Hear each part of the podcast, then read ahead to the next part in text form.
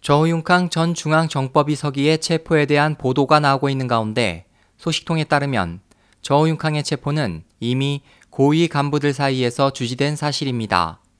또 저우융캉 사건의 현재 초점은 언제 어느 형태로 어떤 혐의로 발표하고 사건의 관계도를 어느 범위에 포함시킬 것인지에 있습니다.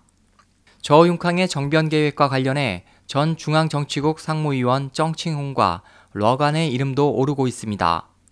수감돼 있는 보시라이와 함께 장점인 일파의 중진인 두 명이 가세해 그 중심에 있는 장점인 전 주석에게도 비난의 화살이 향하고 있습니다. 이 소식통은 중국 지도부 내에서 저우융캉과 세 명의 관계를 어떻게 처리할지에 대해 아직 의견이 일치하지 않는 것으로 보인다고 말했습니다. 보시라이와 공모해 시진핑, 리커창을 대체하려고 하는 저우융캉의 정변 내용을 자세하게 전한 홍콩 잡지 명경은 현재 파악하고 있는 혐의로 저우융캉에 대한 사형 선고도 충분히 가능하다고 전했습니다.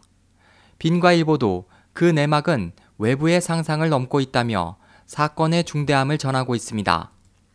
신문은 또 저우융캉의 정변 계획에 관여한 혐의로 전 중앙정치국 위원이자 전 중앙군사위원회 서열 2위의 쉬차이 허우 부주석도 조사를 받고 있다고 보도했습니다.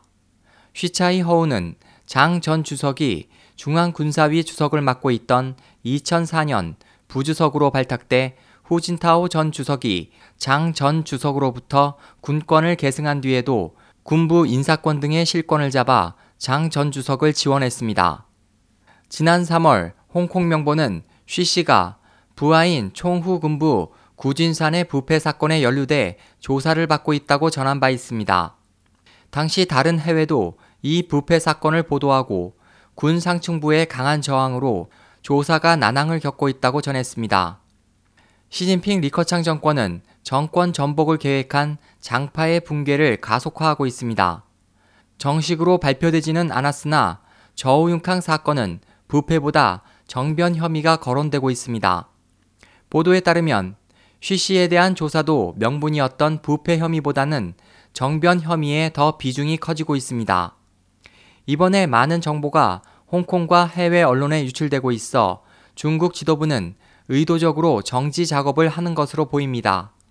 다만 이후 공개할 혐의의 정도에 따라서 공산당 정권의 정당성이 위협을 받을 수 있습니다.